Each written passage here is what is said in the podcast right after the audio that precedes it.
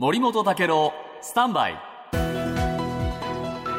長官読み比べです、はいえー、2024年11月のアメリカ大統領選挙に向けて指名争いの始まる、えー、これ、えー、党員集会、はい、ここまでにもうあと半年ということになりました。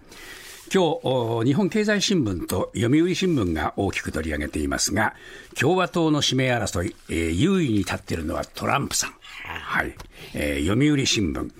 えー、4月、6月のこのね、収支報告書っていうのはね、えー、これ報告が義務付けられているんですが、ここでトランプ陣営は3か月間に3500万ドル、約48億円を集めた。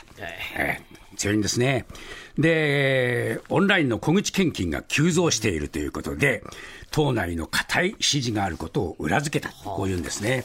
一方で日本経済新聞、怯える報復の先導者となかなかね、えー、刺激的なタイトルをつけてるんですが、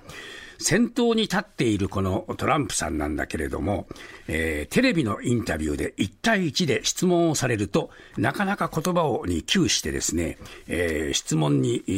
これ、えー、戸惑ってしまう。怯えていた。というんです。それはもうあの、起訴されるかというような話ですからね。ところが、えー、聴衆の前に立つと自信に満ちた顔を見せる先導者だと。何を言っているか。えー、不当に扱われ、裏切られた人々のための報復者になる。えー、私はあなたの報復者だ。と、えー、聴衆に向かって言うとみんな熱狂するって言うんですね。で、もう世界最強国の指導者を目指す人物が支持者のための報復者になるという報復を誓うっていうのは異例のことだけれども、やっぱりね、聴衆というものの熱狂が彼にとっては支えなのだと。だから、聴衆を前に未来を語らない大統領候補が共和党の先頭を走るのだと。これが、今のアメリカなんですね。